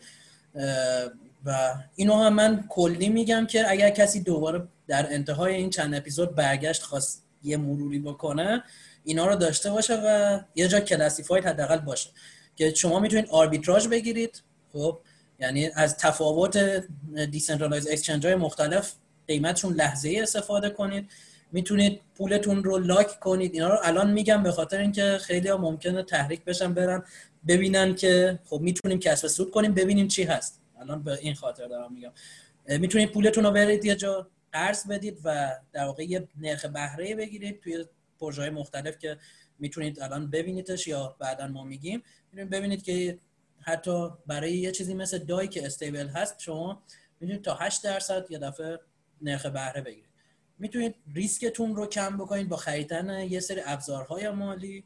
دسترسی به liquidity رفته بالا و یه سری ابزارهای جدید اومده که اینا رو در انتهای فکر کنم چهار اپیزود بگیم. مثل liquidity mining یعنی شما پولتون رو یه جا بذارید یه توکن دیگه بهتون بدن اون خودش خرید و فروش بشه. حالا یه چیزی بود که شاید الان یکم گیج کننده باشه ولی میگم برای کسایی که مثلا بعدا می‌خوام برگردن و نگاه کنن فکر کنم خوب باشه. حالا من ترجیح میدم به جای اینکه یه راست بیام از دای شروع کنم بیام یه classification یه طبقه بندی از کلیتی که اصلا stablecoin ها چه چی هستن بگم. اول خب بحث کامل شد که stablecoin ما برای چی نیاز داریم؟ خب یعنی کاملا فکر می‌کنم اپیزود قبلی گفتیم چرا استیبل کوین خود یه چیز استیبل کوین رو نیاز داریم. یعنی حداقل در حد معمولش یه توضیح دادیم. ولی استیبل کوین ها نوعای مختلف دارن. یعنی بیام الان یکم طبقه بندیاشو بگیم چون خیلی استیبل کوین های متفاوت داریم و حداقل مردم بدونن اگر یه اسمی مثل دای رو میشنون چی هست اصلا؟ یعنی چه جور استیبل کوینی چرا اگر USDT داریم تتر داریم چرا USDC می‌خوایم؟ چرا یه چیزی مثل دای رو می‌خوایم؟ چرا یه چیزی مثل در واقع SUSD رو می‌خوایم؟ و امثاله در کل بخوایم طبقه بندی رو شروع کنیم یه دید خیلی کلی یعنی یک تصویر از بالای کلی بخوایم در مورد طبقه بندی رمزارزهای پایدار یا استیبل کوین ها بدیم به دو دسته کلی تقسیمشون کنیم یکی اینکه پشتوانه داشته باشن یا بدون پشتوانه باشن. مثلا قبلها ارزهایی مثل دلار پشتوانه داشتن پشتوانش طلا بود و الان نیستن. خب یعنی کلیت در واقع کوین ها رو کارنسی ها رو یه جورایی بخوایم مشخص کنیم با پشتوانه یا بدون پشتوانه تقسیم میشن. این با پشتوانه ها یک چیزی یک چیزی که حالا اینو خودش میشکنیم پشتوانه اون توکنی هست که اینا به عنوان یک توکن پایدار ایشو کردن توی سیستم های مختلف. خب؟ که این پشتوانه حداقل باید یه دلار باشه. وقتی ما می‌خوایم یه چیزی رو بگیم این یک دلار هست خب یکی از راهاش اینه که بگیم ببینید ما به ازای این یه پشتوانه ای داریم که حداقل یه دلار هست خب؟ که دیگه بقیه اینو اعتماد کنن به ما که آره اوکی یعنی یه دلار رو مینیمم هست. یه حالت دیگهش این هست که بدون پشتوانه است. مثل چیزایی که الان ما تقریبا به عنوان فیات کارنسی میشناسیمش یه جورایی بدون پشتوانه و بعضیا میگن پشتوانه هایی مثل مثلا به عنوان لگال تندر اصطلاحا بهشون میگن وجود دارن یعنی چی؟ یعنی شما می‌تونید از توش توی دعواهای اقتصادی دعوایی که پول میاد وسط اون پول رو ببری کورت ببری دادگاه و ازش استفاده کنی که این میشه پشتوانه اون. ولی در واقع نگاه کنید حداقل پشتوانه ارزشی ولیو ندارن خب؟ این دو دسته کلی که ما توی استیبل کوین ها هم داریم. پس یه سری سری از استیبل کوین ها پشتوانه دارن که پشتوانهشون مینیمم به هر یه توکن یه دلار هست یه ده اصلا پشتوانه ندارن و با مداخله یک دلار نگه داشته میشه. توی دسته اول که با پشتوانه هستن دوباره خودش دو دسته میشه. یه دسته هستن که پشتوانهشون در واقع دلار یا fiat currency های دیگه هست پس یه دسته دیگه هستن که پشتوانهشون از جنس crypto هست. پس دوباره یه big picture بدیم. دو دسته شدن با پشتوانه یا بدون پشتوانه. توی با پشتوانه ها خودش یک دسته هستن که پشتوانه یک fiat currency هست یک دسته هست که پشتوانهشون کریپتو هست. حالا اونایی که پشتوانهشون فیات کارنسی هست مثلا دلار خودشون دوباره دو نوع میشن. اونایی که قابلیت بازخرید دارن و اونایی که قابلیت بازخرید ندارن. نوع اول و از اول میام جلو که کاملا بدونی چی چی بود. نوع اول اونایی بودن که پشتوانه دارن پشتوانهشون فیات کارنسی مثل دلار هست و قابل بازخرید نیستن. این دقیقا میشه یه چیزی مثل تتر. ما کاملا صحبت رو کردیم. یعنی چی؟ یعنی اینکه گفته من پشتوانه نگه میدارم. از جنس دلار در بانک و قابلیت بازخرید نداره. یعنی چی قابلیت بازخرید نداره؟ یعنی اینکه شما اگر توکن منو بهم به بدی من بهت یه دلار نمی‌دهم. یعنی تو نمی‌تونی اون توکن رو بازخرید کنی. یعنی اگر از من خریدی فقط اون توکن رو می‌تونی با یه نفر دیگه جابجا جا کنی. من ازت بازخرید نمی‌کنم. خب؟ یعنی اینکه شما یو رو میرید می‌خرید ولی نمی‌تونید. به خود بنیاد تتر بگید اوکی این توکن یو تو بگیر یه دلار منو بده. این این میزان از پول ذخیره شده و کامل در دست خود بنیاد تتر هست. کل بازی که در واقع روی تتر انجام میشه قدرتش دست خود بنیاد تتر هست. به چه معنی؟ به این معنی که اگر توی یک اکسچنجی مثلا USDT قیمتش رفت بالاتر تنها کسی که می‌تونه قطعا بره و در واقع گین بگیره از این یعنی اون میزان بالاتر رو در واقع بفروشه تا قیمت بیاد پایین خود بنیاد تتر هست. چرا؟ چون خودش پشتوانه رو داره. به این معنی که هر کسی نمی‌تونه این کارو بکنه مگر اینکه کاملا معتقد باشه که USDT یه دلار ارزش داره. این پشتوانه کلا شاید براتون مطرحش اصلا پشتوانه ما برای چی چی نیاز داریم؟ به این خاطر که ببین خب قیمت توکن قیمت یک رمز ارز واقعا در واقع نگاه کنه تابع عرضه و تقاضا است. می‌تونه قیمتش بره بالا می‌تونه بیاد پایین. کی هست که باعث بشه این استیبل بشه؟ کسایی که معتقد هستن اعتقاد دارن که این قطعا یک دلار هست. خب کسی محض رضای خدا که نمیاد اعتقاد داشته باشه که این یک دلار هست. چجوری می‌تونن این اعتقاد رو به وجود بیارن؟ اینطوری که تو بتونی اگر بالاتر از یک دلار مثلا اینو فروختی بری از یک جایی دقیقا یه دلار بخری. یعنی مطمئن باشی که یه دلار می‌تونی این رو بخری. این پشتوانه وقتی سود داره یه جورایی که تو بتونی باز خرید کنی خب؟ و USDT چجوری الان داره کار می‌کنه؟ در واقع دارن خود اون صاحبان USDT میان اصطلاحا آربیتراژ می‌گیرن. یعنی اگه جای رفت بالا چون خودشون پول رو دارن تو بانک میان و توکن های با قیمت بالاتر رو در واقع اگر توکن رفت بالاتر میفروشن و اگر اومد پایین تر می‌خرن که قیمت بیاد روی یک دلار. و خب این یه مشکل خیلی بزرگ داره. و این مشکل توی اقتصاد وجود داره بهش میگن بانک ران. یعنی هجوم به بانک. اگر مردم اعتقادشون رو از دست بدن نسبت به اون چیزی که بانک ها دارن در واقع میگن به مردم باعث میشه که یک هجوم به وجود بیاد. این هجوم رو نمی‌تونه یک business handle کنه. یعنی الان USDT اگر فرض کنیم تمام پوله رو lock کرده داخل یه حساب باز هم توانایی نداره. مثلا اگه یک میلیارد دلار رو ذخیره کرده و مردم یک دفعه می‌خوان 500 میلیون دلار USDT رو بفروشن نمی‌تونه این پولا رو یک دفعه در بیاره یک دفعه بره بخره. خب؟ و این باعث میشه که خب stability بره زیر سوال این باعث شد همونطور که دور قبل هم گفته شد توی اپیزود قبل یک دسته به وجود اومدن که پشتوانه دارن پشتوانهشون fiat currency هست ولی این دفعه قابلیت بازخرید دارن. مثل USDC مثل Paxos یعنی شما اگر به ما گفتن که اگر شما بیاید و توکن رو بدید توکن به ما داده شد ما قول می‌دهیم که از طریق سیستم بانکی debit به حساب شما پول واریز کنیم. و اون میزان دلار رو داشته باشید این به یوزرها این در واقع اعتماد به نفس رو می‌دهد که میگه خب من که قطعا می‌تونم اینو یه دلار بخرم یا بفروشم. به خود بنیاد در واقع کوین بیس که پشت مثلا یو هست.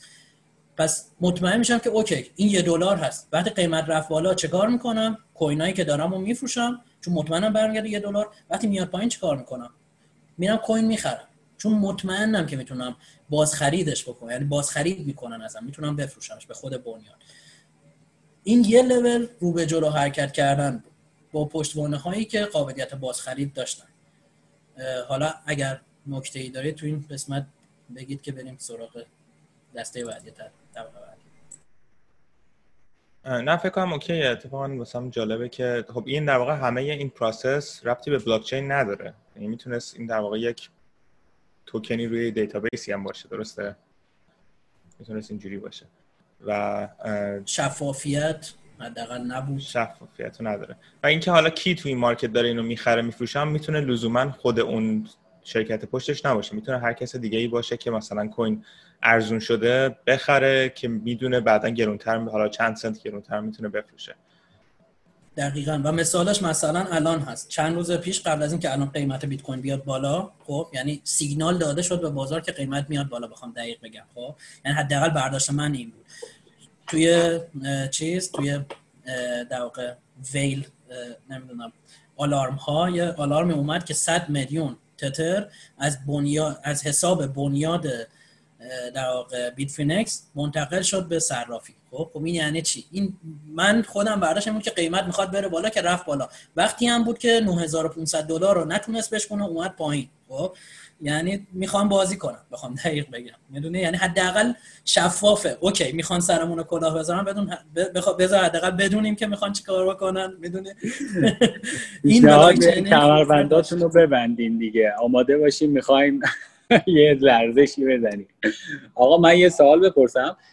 تتر مگه قبلا چیز رو نداشت قابلیت بازخرید رو نداشت اولش. نه فقط گفتن که اینو می‌ذاریم. هیچ وقت عملی نشد. یعنی فقط گفتن روز اولی که اومدن گفتن این کارو می‌کنیم. بعدش دیدن تنها هستن و خیلی مارکت رو دارن گفتن چه کاریه. چون خیلی سخته. بخ... می‌تونم یه دلیلی مثلا بذار اینو هم ذکر کنم. سوال خوبیه. چرا ریدیمبل بودن یا باز خرید داشتن؟ کمک می‌کنه کلا. این کمک رو می‌کنه که تو مجبوری نمی‌دونم خوبم نیست ولی خب حداقل وقتی داری با بانک کار می‌کنی وقتی قابلیت بازخرید می‌ذاری بانک ها خیلی روت حساس تر میشن خب؟ و تو مجبور میشی که audit بدی حسابرسی بشی. من خب؟ می‌خواستم به همین اشاره کنم به عنوان یه ویژگی منفی.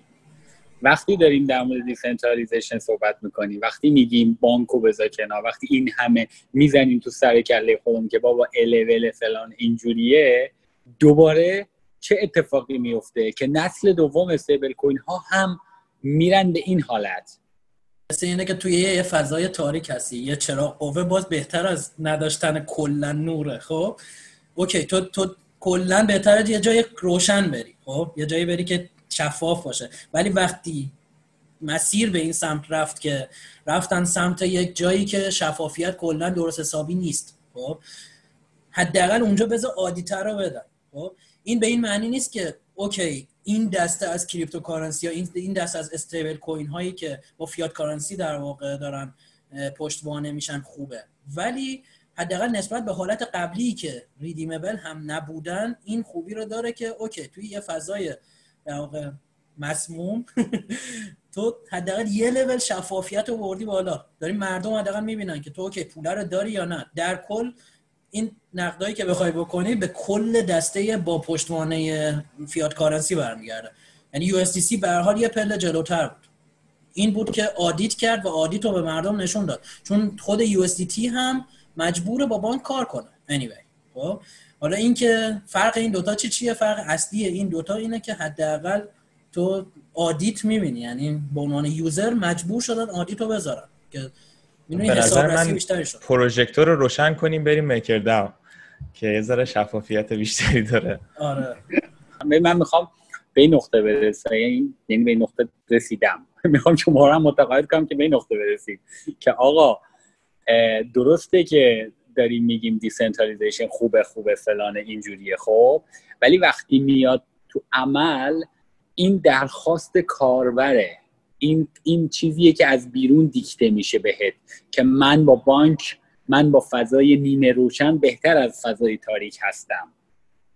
می‌دونی چی می‌خوام بگم؟ یعنی من فکر کنم این دیکته از بیرون این تقاضا این دیمنده داره بیرون از سمت کاربرا میاد.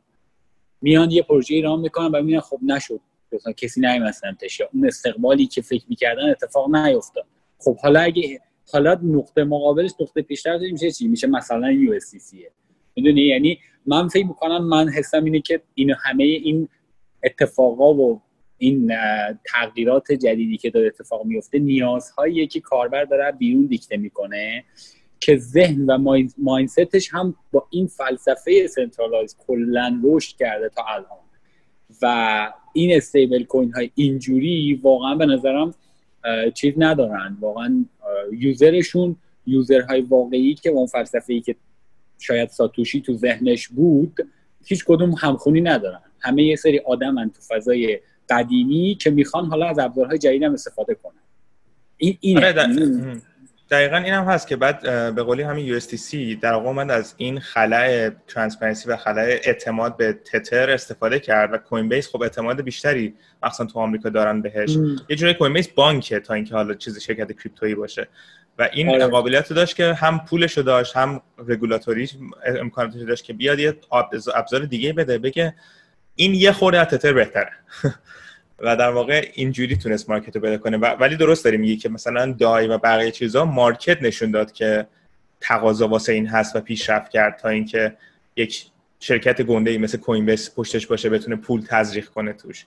و فلسفه رو برد سوال. فلسفه decentralization که داریم صحبت می‌کنیم فلسفه داره همه اونا market داره یه چیزی رو دیکته می‌کنه که اون چیزی که ما دنبالش بودیم و هدف اصلا راه اندازی پروژه بود کلا نقض میشه.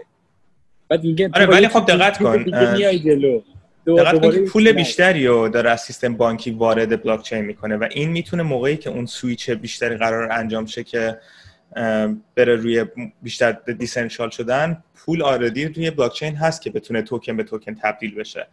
و قدم به قدم دیگه. حال درسته واقعا این چیزا خیلی هاشون اون ایدئولوژی decentralization دنبال نمی‌کنن و فقط ابزارن. یه سوال کوچیک بپرسم. من دو سه باری رضا اشاره کرد به فلسفه decentralization رضا توی دو خط دو توضیح دادی. می‌تونی کوچیک بگی این فلسفه چیه؟ چند باری اشاره کردی و معتقدی که حالا DeFi این حالا کلا این فلسفه رو داره زیر سوال می‌بره. یه کوچیک می‌تونی به من توضیح بدی چی هستش؟ من من من تنها مثال می‌تونم بگم کاملی که حداقل تا الان تو ذهنمه از مدل decentralize بلاکچین بیت کوین تمام. هر چیزی فاز خارج از این فضا هر چیزی. خب؟ برای من تعریفش یه چیزه یه چیز غیر قطعیه. و خب، همون تعریفش کن که من منظور چیه؟ تعریف منظور چیه دقیقا؟ منظورم فرایند و اتفاقاتی که توی block های بیت کوین اتفاق میفته و transaction هایی که ثبت میشه با اون مکانیزم اجماع با اون فلسفه که وجود داره خب کاملا کاملا decentralize ه کاملا فرایند تولید block و ثبت transaction توی بیت کوین تو توی بیت کوین تو بلاک چین معروف بیت کوین decentralize ه حالا تو هر جای دیگه بخوای به این دست بزنی data می‌خوای وارد کنی نمی‌دونم Lightning می‌خوای وارد هر چیز دیگه غیر از این داری یه جایی از اون decentralization میکاهی.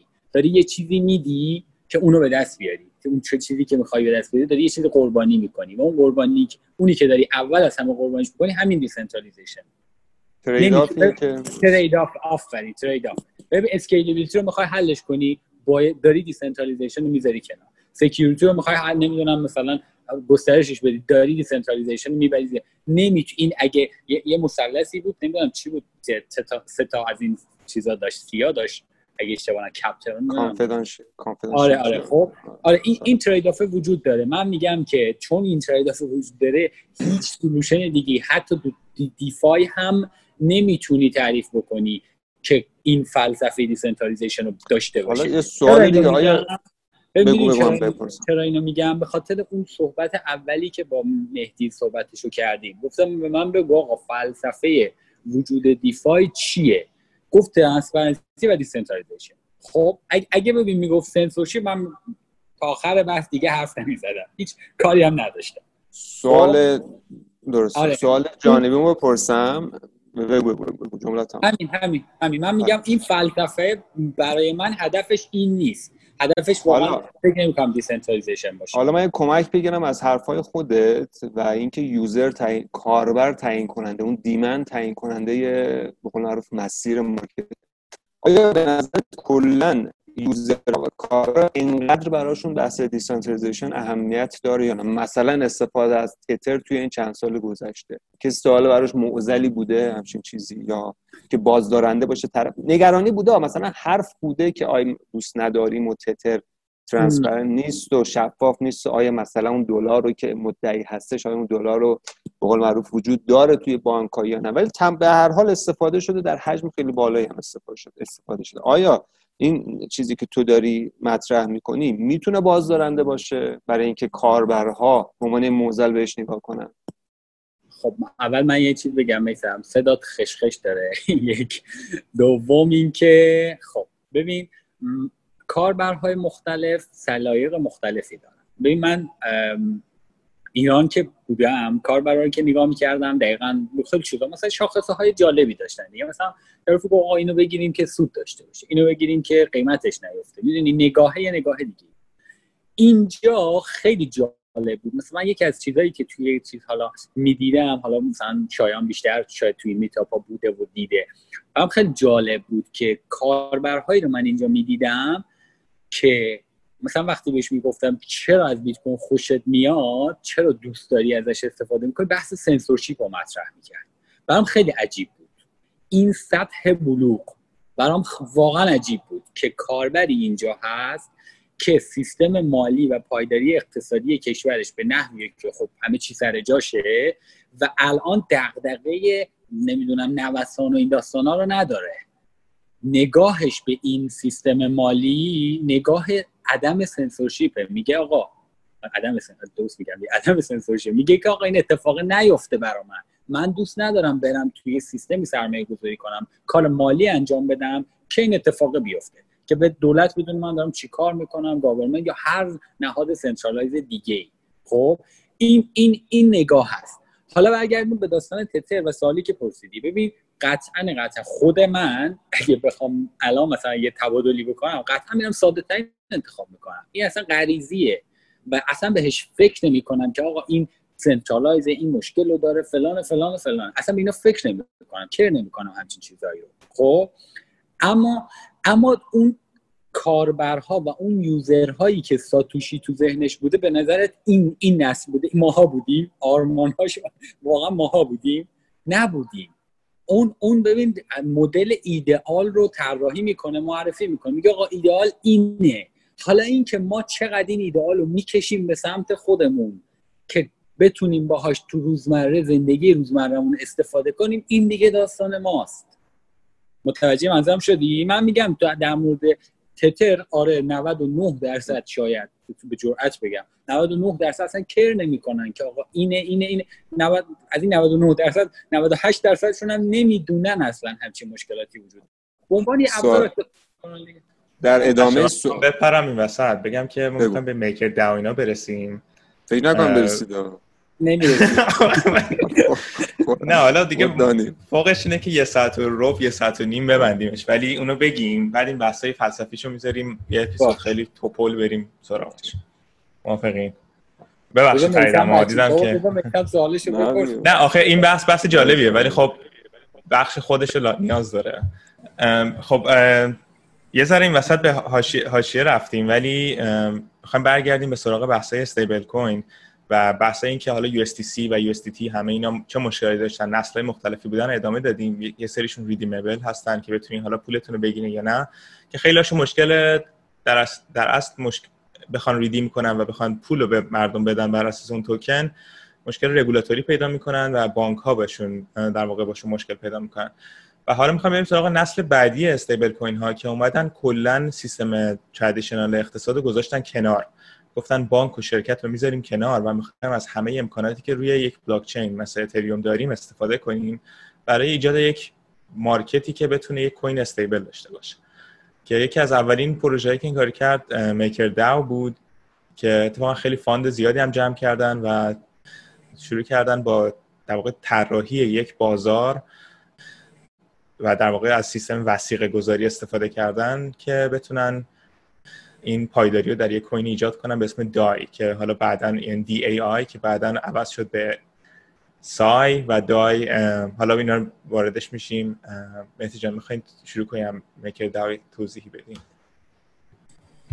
آره فقط اینو بگم که امروز قبل از که اصلا بگیم چی هست پیشرفتی که کرده خود میکر دا و دای رو بخوایم بگیم این هست که امروزی که داریم صحبت می‌کنیم 900 میلیون دلار نزدیک به یک میلیون دلار پول توی در واقع این smart contract هست. خب و این به نظرم یه شروع به decentral شدن خیلی چیزا می‌تونه باشه. یعنی حداقل پیشرفت خوبی داشته این پروژه. نمیگم کامل decentral ه حتما centrality یه جاهایش هست ولی خیلی پیشرفت. حالا برگردیم سر دسته‌بندی که داشتیم. دسته‌بندی اون کلیتش پس دو نوع شد با پشتوانه و بدون پشتوانه. تو با پشتوانه دسته اول اینطوری بود که fiat currency پشتوانه باشه. دسته دوم همینطوری که شایان گفت اینکه یک crypto asset دیگه یک رمز ارز دیگه پشتوانه در اون stablecoin ی باشه که ما می‌خوایم بفرستیم روی شبکه. این داستان با در واقع MakerDAO و stablecoin ی که به اسم DAI DAI در واقع ایشو کردن شروع شد. اینا ایدهشون چجوری بود؟ گفتن که خب ما می‌تونیم پشتوانه رو بذاریم یه چیزی مثل اتر ولی خب اتر خودش خیلی ولتایل یعنی خیلی تغییر می‌کنه قیمتش نسبت به دلار. پس ما باید بیام یه کاری بکنیم به نام اوور یعنی وسیقه گذاشتن بیش از اندازه یه جورایی فارسیش. اینو ما توی در واقع خود CeFi یا traditional finance finance قدیمی در واقع میشه گفت داریمش. جاهایی که تو می‌خوای وثیقه ای بذاری که اون وثیقه خودش قیمتش تغییرات داره مجبوری به خاطر اینکه ممکنه افت قیمت داشته باشه یه چیزی بذاری که ارزشش بیشتر از اون چیزی باشه که تو می‌خوای در واقع وام بگیری یعنی قرض بگیری و اومدن از این ایده استفاده کردن. یک عددی رو مثلا توی ذهنشون مشخص کردن که حالا در این مورد سوال هست چرا یکونیم ولی گفتن یکونیم مشخص می‌کنیم. یعنی چی؟ یعنی اینکه وقتی تو می‌خوای یک دلار از این سیستم بکشی بیرون باید معادل یکونیم دلار اتر بذاری توی سیستم. از اینجا شروع کردن. یعنی گفتن اصطلاحا بهش میگن over collateralization ratio یعنی نسبت در واقع وثیقه گذاری بیش از حد. یک و نیم گذاشتن اینا. گفتن که تو اگر می‌خوای یک DAI که DAI stablecoin ما هست که یک دلار هست بگیری بذار هر یک DAI. بعد معادل یک و نیم اتر اون روز بذاره توی smart contract ما تا ما یک DAI به تو بدیم. خب بقیهش چی میشه؟ بقیهش میشه یک موقعیت معاملاتی که بهش میگن CDP Collateral Debt خب و یک موقعیت شما گیرتون میاد به نام CDP خب این چی هست؟ بذارید اینطوری نگاش کنیم. شما یه مقدار اتر گذاشتی. اوکی؟ این یک انشعاب ازش خب یعنی دو تا در واقع خروجی داره این یک و نیم معادل یک و نیم دلار اتری که lock می‌کنه داخل این smart contract یکیش که DAI هست که stablecoin قرار یک دلار باشه خب؟ و CDP این CDP چیه؟ همونطور که گفتم یک و دلار گذاشته شد. یه دلارش میره پای در واقع stablecoin مون و اون نیم دلاره انگار میشه در واقع پولی که اون فردی که این موقعیت رو داره صاحبش میشه. حالا میریم جلوتر. در ادامه چه اتفاقی میفته؟ فرض کنیم فردای اون روز قیمت اتر دو برابر میشه. تو معادل یک و نیم دلار اتر گذاشته بودی. امروز معادل سه دلار اتر توی این smart contract هست. اون DAI ی که گرفته بودی که اصلا رد کردی رفته و یه دلار گیرت اومده درسته؟ یعنی تو انگار روز اول برای این CDP نیم دلار ذخیره کردی یه جورایی. اگر DAI و رد کرده باشه رفته باشه. و الان توی اون smart contract سه دلار اتر ذخیره است که دایش یه دلاره و دو دلار دیگه میمونه که این دو دلار در واقع ارزش اون CDP که تو داری. چه اتفاقی افتاد؟ تو روز اولی که اینو ایشو کردی نیم دلار گذاشتی. الان دو دلار داری چهار برابر شده. در صورتی که قیمت اتر دو برابر شده. یعنی انگار تو یک موقعیت معاملاتی روی اتر داری که اهرمی هست. خب این درجه اهرم متغیر هست ولی اهرم داره. یعنی تو اگر واقعا معتقدی که اتر یک ارزی هست که میره بالا قیمتش میری CDP می‌خری. این اتفاقی است که توی در واقع traditional finance میفته یعنی خیلی این کار می‌کنن. شاید برای کسایی که توی دنیای بلاک چین هستن فقط این عجیب باشه که چرا یه نفر بره یه همچین چیزی رو بخره. خب شاید نمی‌دونم. ولی این یک چیزی هست که خیلی نیاز براش زیاد هست. یعنی لزوما اینطوری نیست که فکر کنین همه دنبال stablecoin ن. خیلی هم دنبال اینن که خب من روی اتر به شخص مثلا خیلی مثبت هستم و positive هستم میرم اینو می‌خرم پس یه اهرم می‌زنم روی در اتری که دارم. اگر اومد پایین چی میشه؟ این اینجا هست که سوال مطرح میشه. این یک و که گذاشتن یعنی اگر قیمت اتر دو سوم بریزد اون معادل یک و نیم دلار اتری که تو گذاشتی میشه یه دلار. الان اون سی دی بی که تو داری بی ارزش صفر دلار میارزه.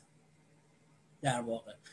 و اگه یه کمه دیگه بخواد بیاد پایین تر اون دای دیگه پشتوانش زیر یک دلار هست. یعنی ارزش استیبیلیتیش میفته خب؟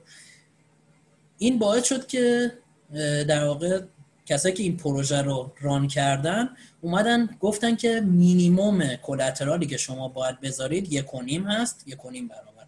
و اگر ذره اومد پایین تر از این یک و نیم هر کسی اگر این در واقع موقعیت شما رو دید می‌تونه بیاد یک function ی رو در واقع توی smart contract صدا بزنه که اصطلاحا این در واقع موقعیت که شما دارید شناور میشه. یعنی می‌تونه موقعیت شما رو بخره با یک مقداری پول کمتر. یعنی یک تخفیفی انگار به اون فرد داده میشه.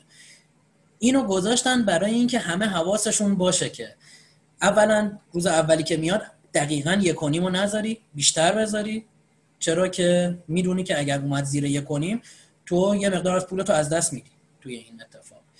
و اینکه همه حواسشون باشه که اگر قیمت اتر اومد پایین یا اتر تزریق کنن یا اینکه حداقل بدونن که اون موقعیت معاملاتیشون در خطر است. اینو ما در دقیقا توی مارجین تریدینگ داریم و الان توی ایران هم کاملا داریمش اینو. یعنی اگر کسی باشه که توی بازار بورس ایران حتی سرمایه گذاری کرده باشه الان دقیقا می‌دونه که من چی میگم.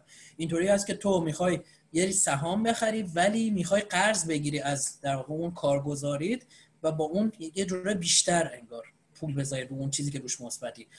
اگر اون پولی که گذاشتی از یه حدی اومد پایین تر کارگزاری موقعیت تو میبنده یکم ضرر بهت می‌زنه یعنی پول ازت بیشتر برمیداره و موقعیت تو می‌گیره. یعنی این اتفاقی هست که لیکویدیشن یا شناوری اتفاقی هست که توی finance همین امروز که داریم صحبت می‌کنیم میافته. پس دو تا اتفاق افتاد. یکی اینکه خب ما چون در واقع اتر یک دارایی متغیر بود اومدیم یک میزان بیشتری وثیقه نگه داشتیم که مطمئن بشیم که اتفاق بعدی نیفته. یکی که گفتیم حواست باشه اگر اومد پایینتر من موقعیت تو رو شناور می‌کنم. خب پس بپا. و این موقعیت رو نگه دار.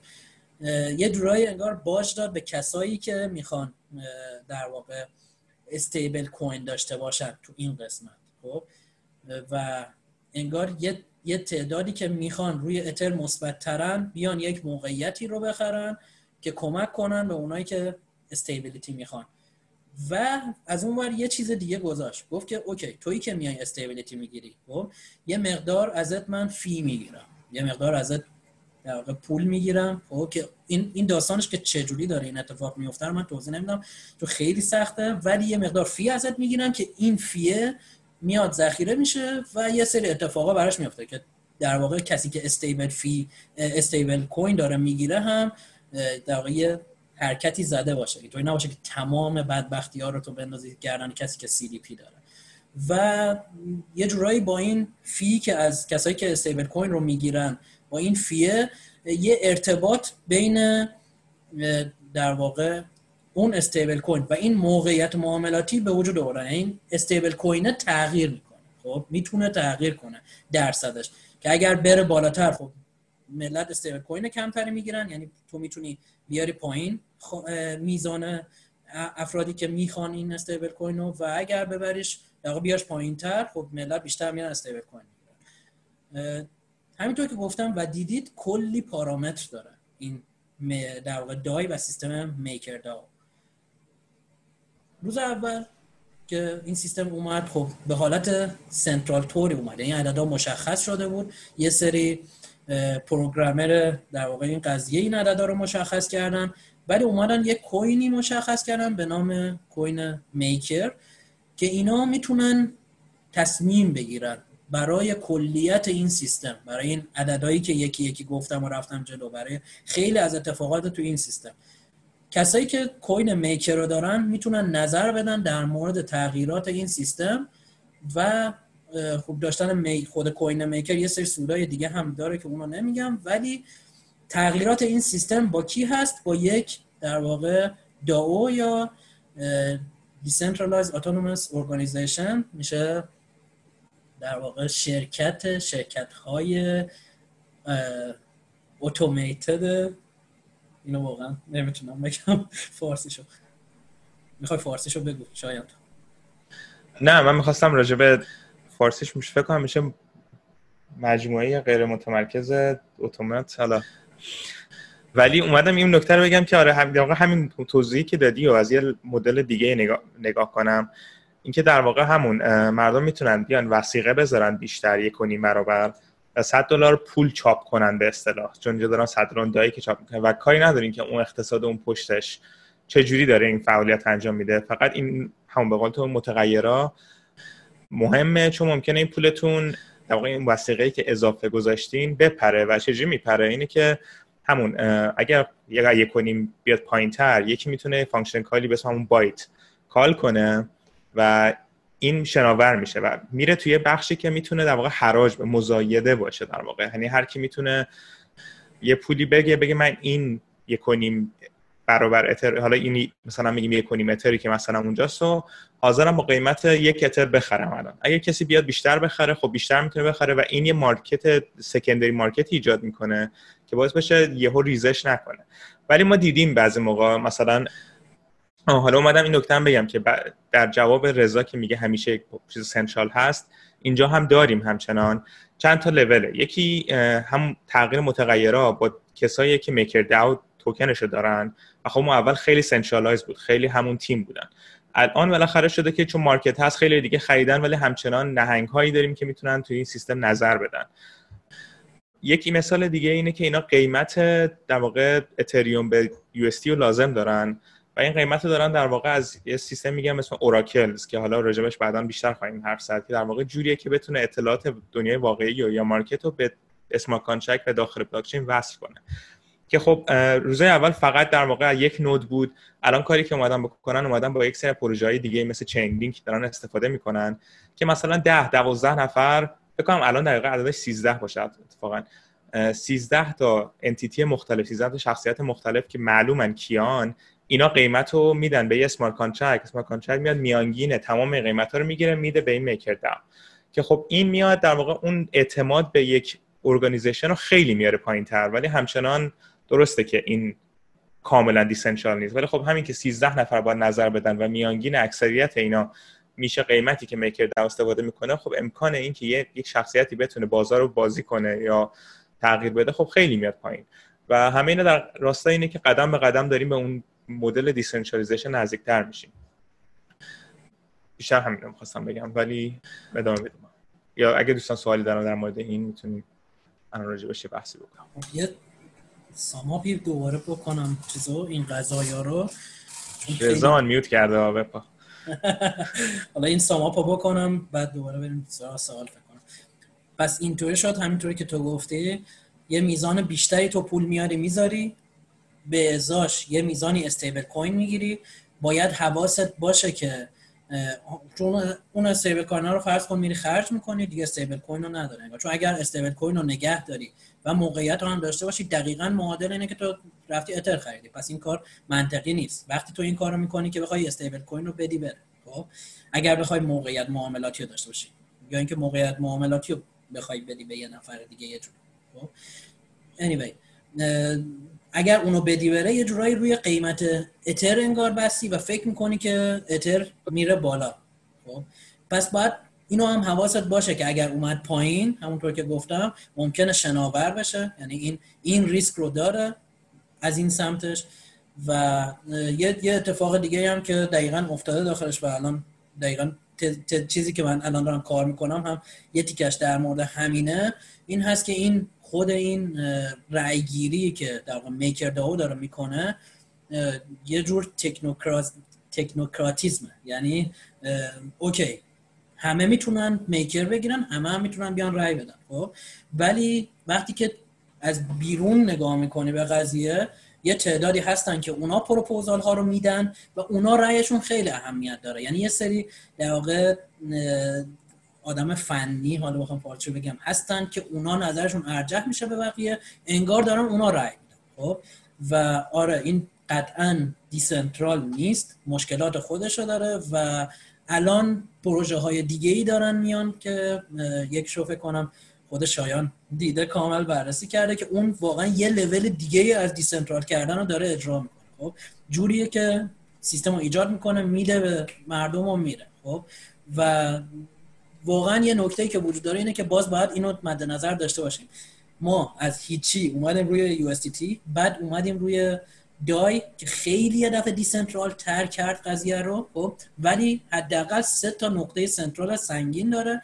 یه لول داریم بریم جلوتر که یه لول دیگه دوباره decentral تر بشیم. به نظر نسل بعدی stablecoin ها خیلی از این decentral تر خواهند آره، در واقع اون که گفتی در چیز governance token ه که بحث جدید و داغ DeFi ه که تغییرات سیستم رایگیری سیستم چجوری باید انجام شه که بیشتر decentral باشه. ولی همچنان برمیگردیم به این دنیای یک ورود capitalist ی که اگه capital داشته باشی تو می‌تونی خیلی از رأی این سیستم رو بخری. و حالا چجوری میشه این سیستم؟ انجام که خیلی از سیستم جدید میان مثل همون Compound و اینا میان میگن که اگر شما user این سیستم هستین از این توکن می‌گیرین و جور دیگه نمی‌تونین توکن رو بخرین. که مدل جالبی ولی باز هم همون concept رو داره که شما capital زیادی دارین تو سیستم بریزین ریسک سیستم رو قبول کنین می‌تونین رأی بیشتری بدین. که منطقیه نسبت به سیستم traditional ی که شما اگه حاضرین ریسک سیستم رو قبول کنین خب نظرم می‌تونین بدین. پس این یه خورده منصفانه تره ولی همچنان هم یک موضوع بازیه که داره بررسی میشه و دارن تست می‌کنن. من الان می‌تونم سوال بپرسم. دیگه اینقدر گیر دادم به این بحث دیسلار دیگه خودتون آخر بحثتون یه جوابی به من که تو تو راضی باش تو نپرس. ولی دو تا نه یه سوال اول داشتم از مهدی که بازار این پی کجاست؟ این که موقعیت معاملاتی رو می‌گیری برای کاربر. خب یه سری دنبال استیبل کوینن که خب فلسفه وجودیش برای من حداقل قابل هضمه خب یه سریا دنبال این موقعیت معاملاتی هن. این, این بازار این موقعیت معاملاتی کجاست؟ این سال اول. سوال دوم در رابطه با این بحث گاورننسی که حالا شایان هم اشاره کرد و تو توی همین میکر هم استفاده میشه. خب ببین من دیدم یه دونشون حالا مطمئن نیستم کدومشون بود از reputation استفاده می‌کردن. خب و به مرور زمان این reputation می‌رفت بالا. یعنی یه یه مکانیزم DPoS رو در نظر بگیر. خب که با یه سری voting قراره یه سری آدم ها این governance رو انجام بدن.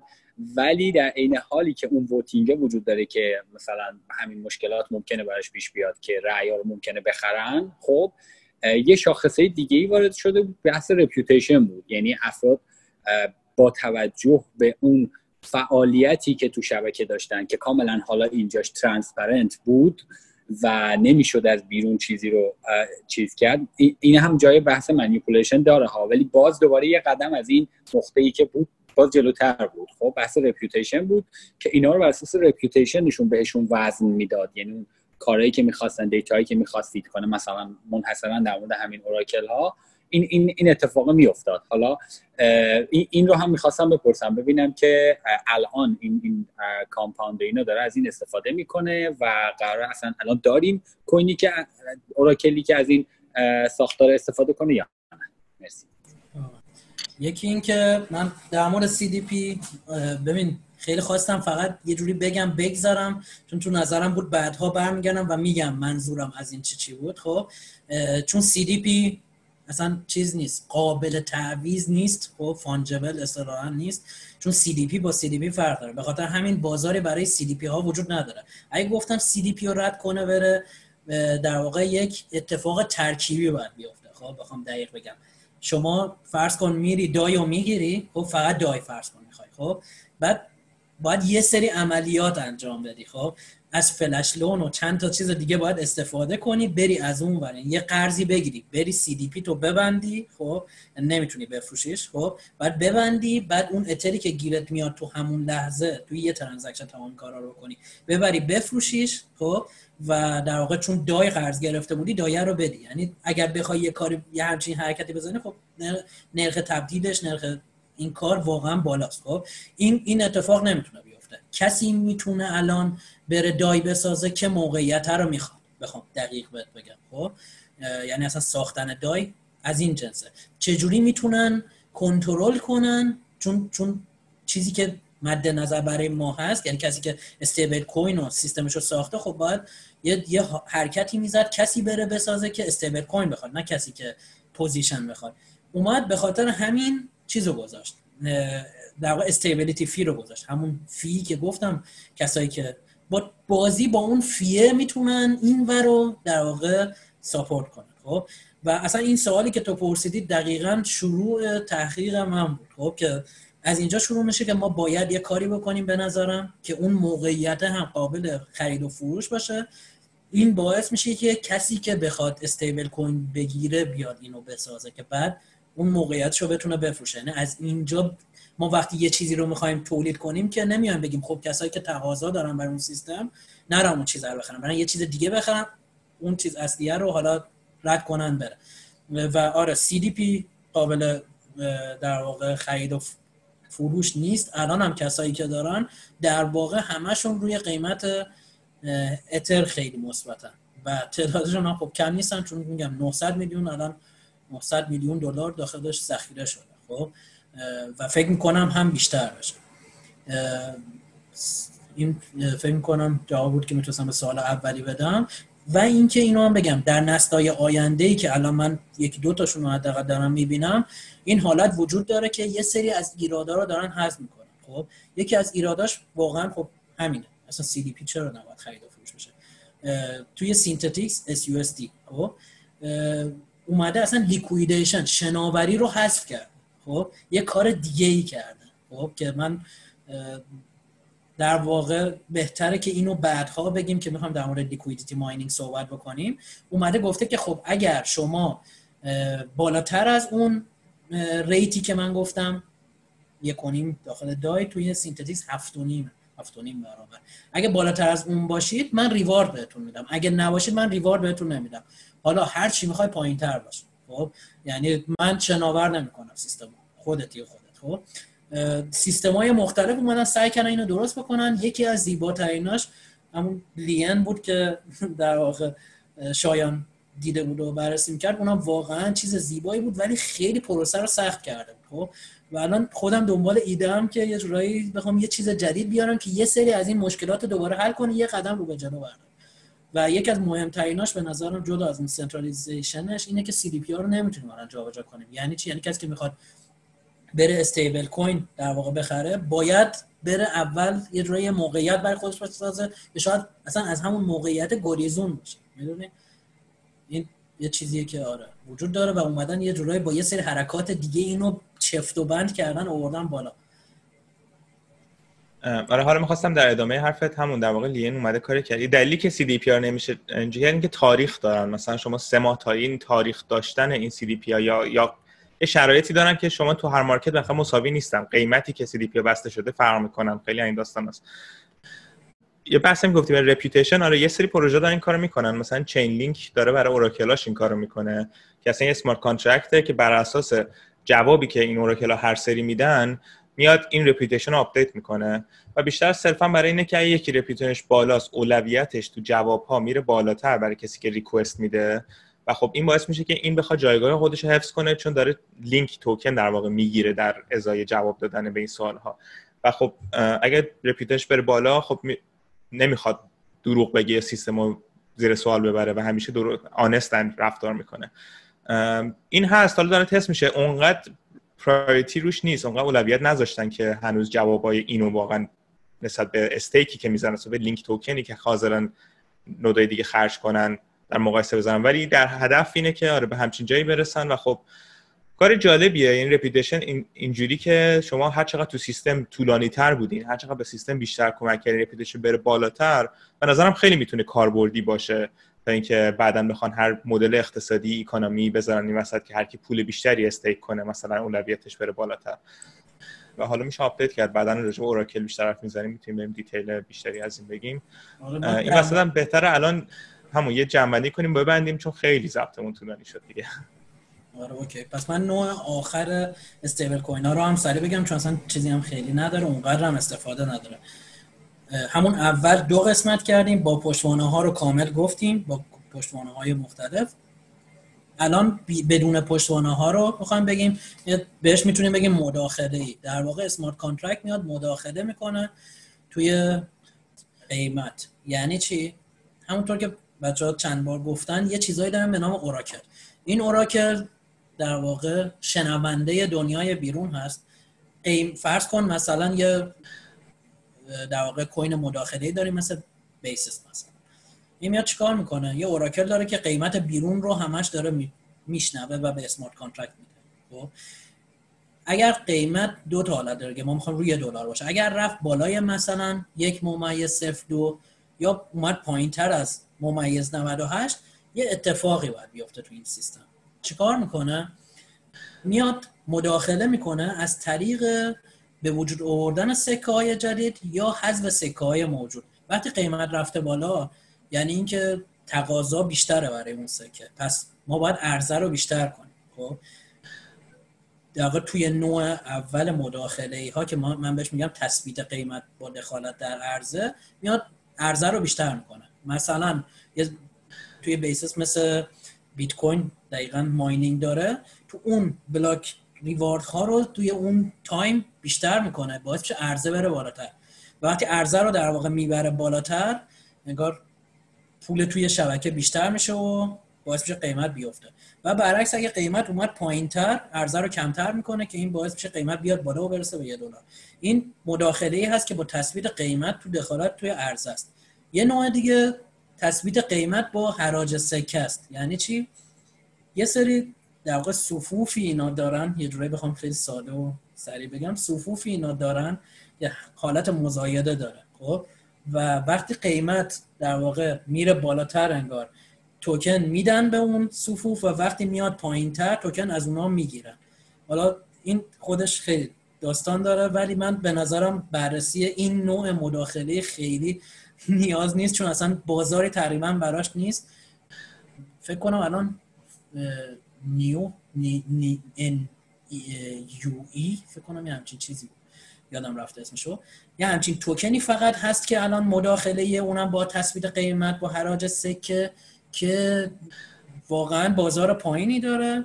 ولی کلیت مداخله اینطوری هست که در واقع با مداخله توی عرضه و تقاضا یه داره با قیمت بازی می‌کنه.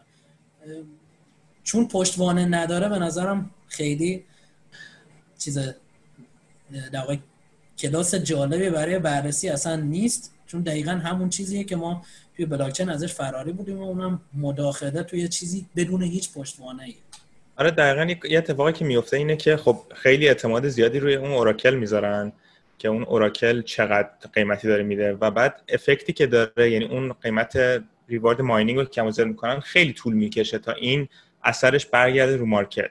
و خب مثلا همون Basis که مثال زدی اینا خیلی گنده شروع کردن و شروع کردن برن جلو و پروژهشون shut down شد. بعد از این مدتی چون دیدن واقعا مثلا اگه بخوان روی بلاک چین جدید ایجاد کنن واقعا اون demand ی که نیاز داره که این network effect اتفاق بیفته و اون coin secure بشه و امن بشه نمی‌تونن به این راحتی بهش برسن. ولی حالا پروژه دیگه دارن سعی می‌کنن به اونجا برسن و همونطوری که مهدی گفت حالا فعلا کاربرد زیادی ندارن نسبتا. دقیقا. و یه اتفاق دیگه که دوباره میفته تو وقتی فضا رو اینطوری باز می‌ذاری بدون هیچ پشتوانه ای اتفاق بعدش اینه که مثلا miner ها توی سیستمت خودشون میان یه کاری می‌کنن که همیشه قیمت بره بالاتر که عرضه بیشتر بشه که بیشتر گیرشون میان و از اون بیشتر بفروشن. یعنی یه feedback loop اشتباه می‌خوره خب؟ یعنی این سیستم ها الان هنوز نتونستن یه سیستمی بذارن که یه در واقع feedback loop درست بخوره قیمت واقعا بتونه ثابت نگه داره. حداقل تا الان نتونستن همچین سیستمی رو بیارن یعنی خودش معمولا باعث میشه که به شدت manipulation بشه تو بازار. حالا فکر می‌کنم یه در یه دقیقه کامل بگیم که چی چی بود stable coin ها که کسایی که حداقل گوش دادن الان بدونن چی چی بود. ببینید stable coin چیزی بود که ما خواستیم به وجود بیاریم که یک ارز مشخص رو یه جورایی روی بلاکچین داشته باشیم. یعنی یه چیزی باشه که بدونیم. این یک دلاره مثلا. دلایلش هم توی اپیزود قبل یه جورایی کامل گفتیم. این اپیزود بیشتر در اون طبقه بندیشون گفتیم. دو تا طبقه بندی اصلی داشتن اینا. یکی با پشتوانه یکی بدون پشتوانه. توی با پشتوانه ها دوباره دو تا حالت کلی داشتن. اونایی که پشتوانهشون از جنس دلار و ارزهای مثل دلار بود ارزهای کشورها بود. توی دومین حالتش که جدیدتره و حداقل ما DeFi کارا بهش بیشتر اعتقاد داریم. اونایی هست که با cryptocurrency های دیگه در واقع پشتوانه می شوند و دومین حالت هم مداخله ای ها بودن که دوباره حالت های مختلفش گفته شد. فکر کنم در همین حد کافی باشه حداقل یه تصویر از بالا دوباره داشته باشه خب مرسی مهدی جان و بقیه دوستان که اینجا بودن و مرسی از شنوندگان عزیز که تا اینجا با ما بودن. اپیزود طولانی شد ولی خب مجبور بودیم که استیبل کوین ها رو تا حد زیادی بگیم که بتونیم برای جلسه بعد بریم سراغ بقیه ابزارهای مالی که دیفای تشکیل دادن و بتونیم این اقتصاد بازو بهتر تعریف کنیم و ان که بتونیم در سه چهار تا اپیزود کلا همه موضوعات رو بگیم و هر که از هم که داریم اینه که در موازی با این یه سری ویدیوهای کاربردی هم تولید کنیم که شما علاوه بر اینکه تو این اپیزود بتونین متوجه بشین که در واقع این فناوری چجوری داره کار می‌کنه بتونین کاربردشون هم ببینیم و چجوری می‌تونین دقیقا ازشون استفاده کنین. ممنون از همه دوستان. تا اپیزود بعد خدا نگهدار. مرسی. خدا مرسی.